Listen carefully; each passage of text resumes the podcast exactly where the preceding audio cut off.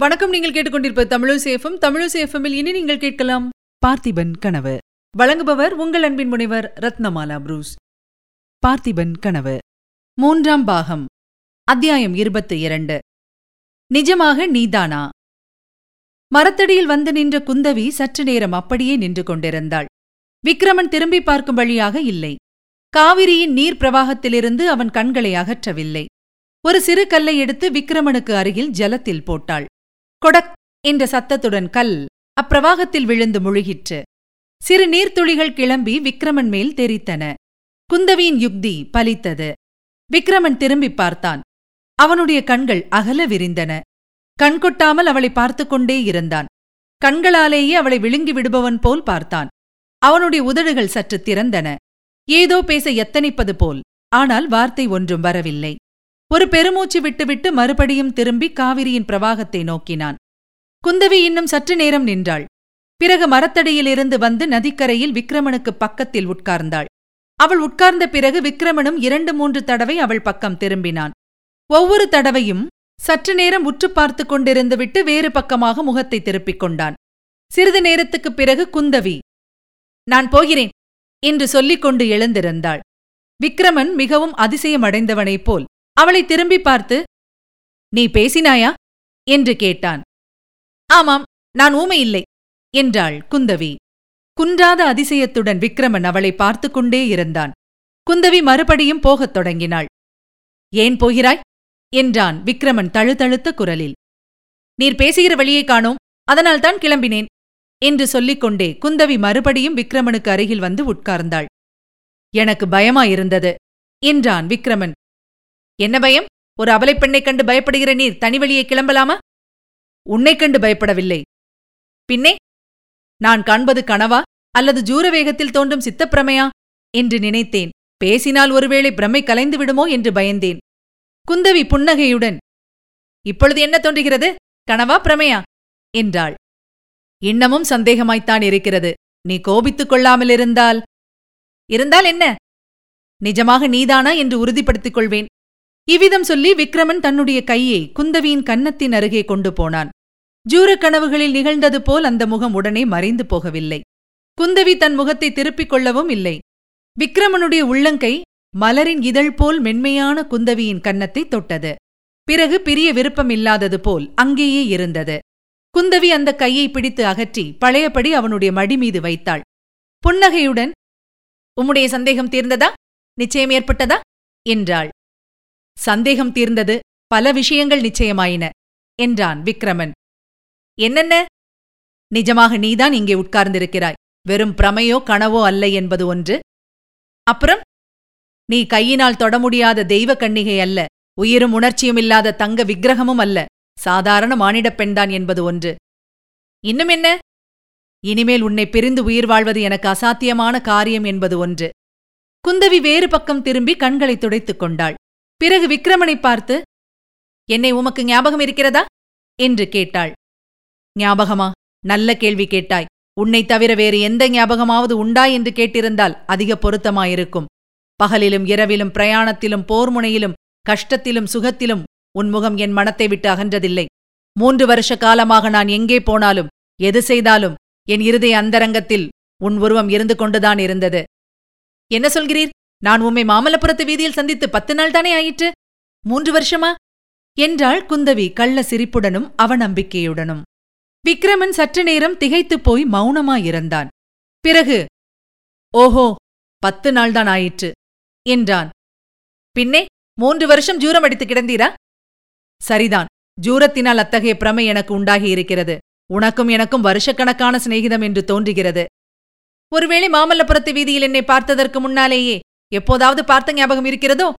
என்று குந்தவி கேட்டாள். விக்ரமன் சற்று யோசித்து எனக்கு இன்னும் நல்ல ஞாபக சக்தி வரவில்லை. மனம் குழம்பி இருக்கிறது. அதிலும் என்று தயங்கினான். அதிலும் என்ன? என்று கேட்டாள் குந்தவி. அதிலும் உன்னுடைய நீண்ட கரிய விழிகளை பார்த்தேனானால் நினைவு அடியோடு அழிந்து போகிறது. என்னையும் நான் வந்த காரியத்தையும் இவ்வுலகத்தையும் எல்லாவற்றையும் மறந்து விடுகிறேன். வருஷம் மாதம் நாளெல்லாம் எங்கே ஞாபகம் இருக்கப் போகிறது? உமக்கு இன்னும் ஜூரம் குணமாகவில்லை. அதனால்தான் இப்படி பிதற்றுகிறீர். நீர் இங்கே தனியாக வந்திருக்க கூடாது இல்லை எனக்கு ஜூரமே இப்போது இல்லை. நீ வேணுமானால் என் கையை தொட்டுப்பார். என்று விக்ரமன் கையை நீட்டினான்.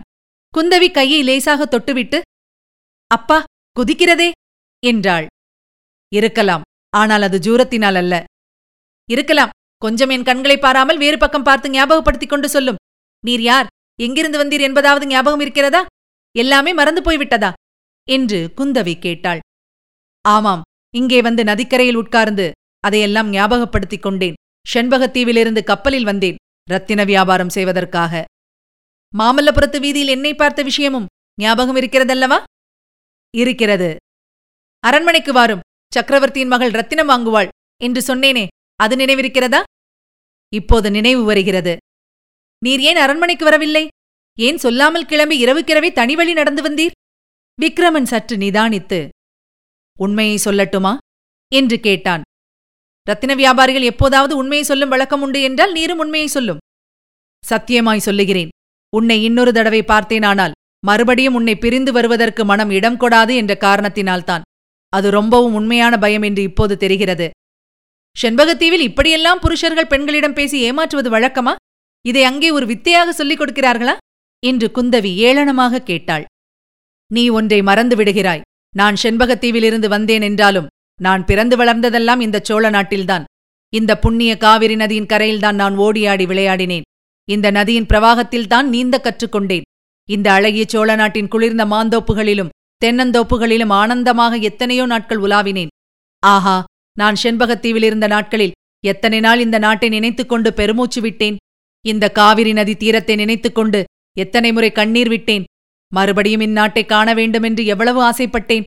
அந்த ஆசை இப்போது நிறைவேறியது. உன்னால் தான் நிறைவேறியது. உனக்கு என்ன கைமாறு செய்யப் போகிறேன்? என்று விக்ரமன் ஆர்வத்துடன் கூறினான். எனக்கு நீர் நன்றி செலுத்துவதில் என்ன பிரயோஜனம்? உண்மையில் நீர் நன்றி செலுத்த வேண்டியது? கோமகள் குந்தவிக்கு. சக்கரவர்த்தியின் மகள் குந்தவி தேவியை சொல்லுகிறேன். உம்மை இங்கே அழைத்து வருவதற்கு அவர்தானே அனுமதி தந்தார்? அவருக்குத்தான் நீர் கடமைப்பட்டிருக்கிறீர். அப்படியா? எனக்கு தெரிய வேண்டிய விஷயங்கள் இன்னும் எவ்வளவோ இருக்கின்றன. என் மனம் ஒரே குழப்பத்தில் இருக்கிறது. இந்த இடத்துக்கு நான் வந்து சேர்ந்திருக்கிறேன். காவிரி நதியில் உட்கார்ந்திருக்கிறேன் என்பதை நினைத்தாலே ஒரே ஆச்சரியக் கடலில் மூழ்கி விடுகிறேன். வேறு ஒன்றிலும் மனம் செல்லவில்லை. நான் எவ்விதம் இங்கு வந்து சேர்ந்தேன் என்பதை விவரமாய் சொல்ல வேண்டும். முதலில் நீ யார்?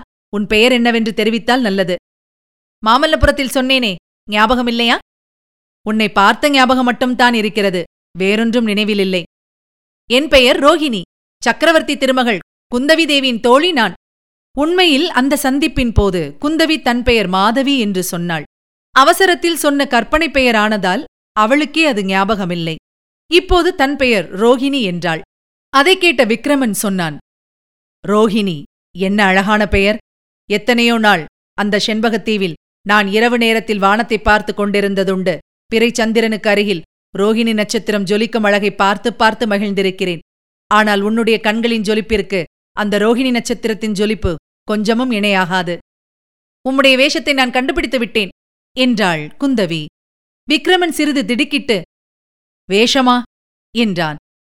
ஆமாம் உண்மையில் நீர் ரத்தின வியாபாரி அல்லன். நீர் ஒரு கவி ஊர் சுற்றும் பாணன். உம்முடைய மூட்டையில் இருந்தது ரத்தினம் என்றே நான் நம்பவில்லை. விக்ரமன் சற்று பொறுத்து சொன்னான். இப்போது உன்னை நம்பும்படி செய்ய என்னால் முடியாது. ஆனால் அந்த மூட்டையில் இருந்தவை ரத்தினங்கள்தான் என்று ஒருநாள் உனக்கு நிரூபித்துக் காட்டுவேன். நான் கவியுமல்ல என்னிடம் அப்படி ஏதாவது திடீரென்று கவிதாசக்தி தோன்றியிருக்குமானால் அதற்கு நீதான் காரணம். உன்னுடைய முகமாகிய சந்திரனிலிருந்து பொங்கும் அமுத கிரணங்களினால் போதும் நிறுத்தும் உம்முடைய பரிகாசத்தை இனிமேல் சகிக்க முடியாது என்றாள் குந்தவி. பரிகாசமா? என்று விக்ரமன் பெருமூச்சு விட்டான். பிறகு உனக்கு பிடிக்காவிட்டால் நான் பேசவில்லை. நான் எப்படி இங்கே வந்து சேர்ந்தேன் என்பதை சொன்னால் ரொம்பவும் நன்றி செலுத்துவேன் என்றான். காஞ்சியிலிருந்து உறையூர் வரும் பாதையில் மகேந்திர மண்டபம் ஒன்றில் ஜூரவேகத்தினால் பிரக்ஞை இழந்து நீர் கிடந்தீர். அங்கு எப்படி வந்து சேர்ந்தீர்? அதற்கு முன்னால் என்னென்ன நேர்ந்தது என்று நீர் சொன்னால் பிறகு நடந்ததை நான் சொல்லுகிறேன்.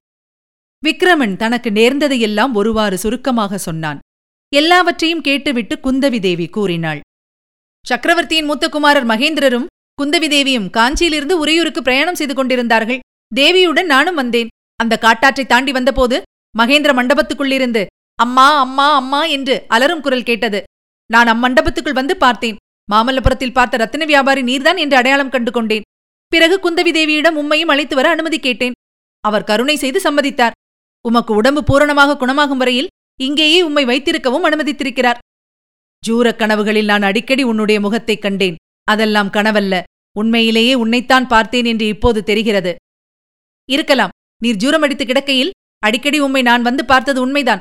இவ்வளவுக்கும் குந்தவி தேவியின் கருணைதான் காரணம். விக்ரமன் ஏதோ யோசனையில் ஆழ்ந்தான். குந்தவி கேட்டாள் சக்கரவர்த்தியின் மகளைப் பற்றி நான் இவ்வளவு சொல்கிறேன்? ஒரு வார்த்தையாவது நீர் நன்றி தெரிவிக்கவில்லையே? அவ்வளவு கல்லெஞ்சமா உமக்கு? பல்லவ குலத்தை சேர்ந்த யாருக்கும் நான் நன்றி செலுத்த முடியாது. குந்தவி தேவியை நேரில் பார்த்தால் இப்படி சொல்ல மாட்டீர். பிறகு என்னை கூட உடனே மறந்து விடுவீர். சத்தியமாய் மாட்டேன். ஆயிரம் குந்தவி தேவிகள் உனக்கு இணையாக மாட்டார்கள். இருக்கட்டும் இப்போது இந்த மாளிகையில் அவர்கள் இருவரும் இருக்கிறார்களா? யார் இருவரும்? அண்ணனும் தங்கையும். யுவராஜா மகேந்திரர் இங்கே இல்லை. அவர் திரும்பவும் காஞ்சிக்கு போய்விட்டார். சீன தேசத்திலிருந்து யாரோ ஒரு யாத்ரிகர் வந்திருக்கிறாராம். அவர் இந்த பாரத நாடு முழுவதும் யாத்திரை செய்துவிட்டு காஞ்சிக்கு வருகிறாராம். யுவான் சுவாங் என்ற விசித்திரமான பெயரை உடையவராம். சக்கரவர்த்திக்கு இச்சமயம் முக்கிய வேலை வந்திருப்பதால் அந்த யுவான் சுவாங்கை உபசரித்து வரவேற்பதற்காக யுவராஜா உடனே வரவேண்டும் என்று செய்தி வந்தது. இங்கு வந்த இரண்டாம் நாளே மகேந்திரர் புறப்பட்டு போய்விட்டார். பார்த்தீரா எங்கள் பல்லவ சக்கரவர்த்தியின் புகழ் கடல்களுக்கு அப்பால் வெகு தூரத்திலுள்ள தேசங்களிலெல்லாம் கூட பரவி இருப்பதை நீர் போயிருந்த நாடுகளிலெல்லாம் எப்படி? என்று கேட்டாள் குந்தவி. ஆம் அங்கேயெல்லாம் கூட பல்லவ சக்கரவர்த்தியின் புகழ் பரவித்தான் இருக்கிறது. அப்படிப்பட்ட சக்கரவர்த்தியின் ஆளுகையில் இருப்பது இந்த சோழ நாட்டுக்கு பெருமை இல்லையா? இந்த நாட்டு அரசகுமாரன் பல்லவ சக்கரவர்த்திக்கு கப்பம் கட்ட மறுத்து அந்த செண்பகத்தீவில் போய் காலம் கழிக்கின்றானாமே? அது நியாயமா? உம்முடைய அபிப்பிராயம் என்ன? என்று குந்தவி கேட்டு விக்ரமனுடைய முகத்தை ஆவலுடன் நோக்கினாள்.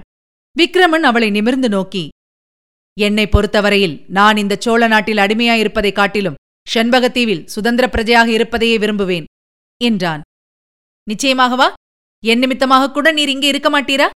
என்று குந்தவி கேட்டபோது விக்ரமன் அவளை இரக்கத்துடன் பார்த்து அத்தகைய சோதனைக்கு என்னை உள்ளாக்க வேண்டாம் என்றான். இருவரும் ஒருவரை ஒருவர் அறிந்து கொண்டிருந்தார்கள். ஆனாலும் அறிந்து கொள்ளாதது போல் நடித்தார்கள். இந்த நாடகம் எத்தனை காலம் நீடித்திருக்க முடியும்? இதுவரை நீங்கள் கேட்டது அமரர் கல்கியின் பார்த்திபன் கனவு. வழங்கியவர் உங்கள் அன்பின் முனைவர் ரத்னமாலா புரூஸ். மீண்டும் அடுத்த அத்தியாயத்தில் சந்திக்கலாம். இணைந்திருங்கள் மகிழ்ந்திருங்கள். இது உங்கள் தமிழோசி எஃப்எம் இது எட்டு திக்கும் எதிரொலை கட்டம்.